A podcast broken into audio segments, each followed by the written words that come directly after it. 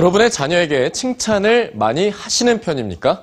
이 칭찬은 고래도 춤을 추게 한다는 말이 있지만 무조건적인 칭찬은 오히려 안 하느니 못할 수 있다고 합니다. 자녀의 성향에 따라서 칭찬하는 방법도 달라져야 하는데요. 내 아이에게 약이 되는 칭찬법, 지금 뉴스주에서 확인해 보시죠. 잘했다, 최고다, 대단하다. 이런 칭찬은 아이들에게 약이 될까요? 백열 네 곳의 가정에서 칭찬에 대한 실험이 이루어졌습니다. 우선 아이들이 스스로를 얼마나 높이 평가하는지 알아볼 수 있는 자기 존중감 지수를 측정했습니다. 그리고 아이들에게 몇 개의 과제가 주어졌죠. 우선 수학 문제를 풀게 했습니다.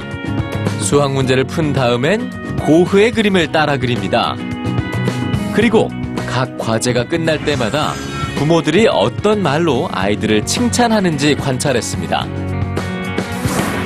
관찰 결과 연구진은 부모들을 두 부류로 나눌 수 있었습니다. 아이들의 자신감이 떨어질까봐 성과에 비해 과도한 칭찬을 하는 부모와 적당한 칭찬을 하는 부모였죠.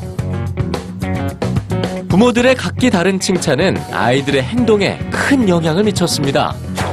자기 존중감이 높은 아이들의 경우 과도한 칭찬이 효과적이었습니다.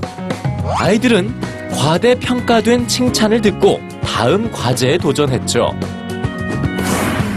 그러나 자기 존중감이 낮은 아이들에겐 과도한 칭찬이 독이 됐습니다. 부모에게 칭찬을 받은 뒤 연구진이 내준 과제에 거부감을 보였고 도전에 대한 흥미마저 잃어버렸죠. 연구진은 아이들의 성향에 따라 칭찬도 다르게 해야 한다고 말합니다. 이와 더불어 기억해야 하는 칭찬법이 있습니다. 칭찬이 약이 되게 하려면 괜한 수식어를 붙이지 말라는 겁니다. 너는 재능이 있다고 말하는 건 좋은 칭찬입니다. 하지만 너는 엄청나게 재능이 있다고 말하는 건 아이들에게 되려 거부감을 산다는 거죠. 머리가 좋다는 칭찬도 금물해야 하는 칭찬 중 하나입니다. 연구진은 아이들을 두 그룹으로 나눈 뒤 서로 다른 글을 읽게 했습니다. 하나는 지능은 유전적으로 결정된다는 내용이었고요. 또 다른 하나는 지능이 아니라 도전과 노력을 강조한 글이었죠. 그 후 간단한 컴퓨터 작업을 시킨 결과 오류가 났을 때 대처 방식에서 두 그룹은 큰 차이를 보였습니다.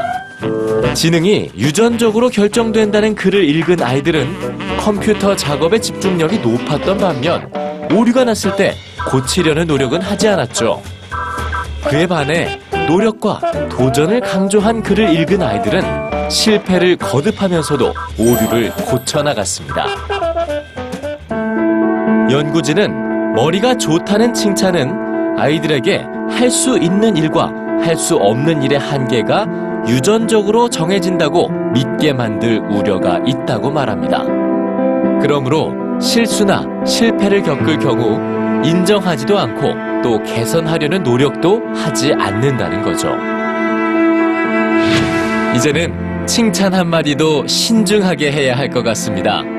칭찬 한마디가 아이들의 마음을 자라게도 하고 움츠러들게도 하니까요.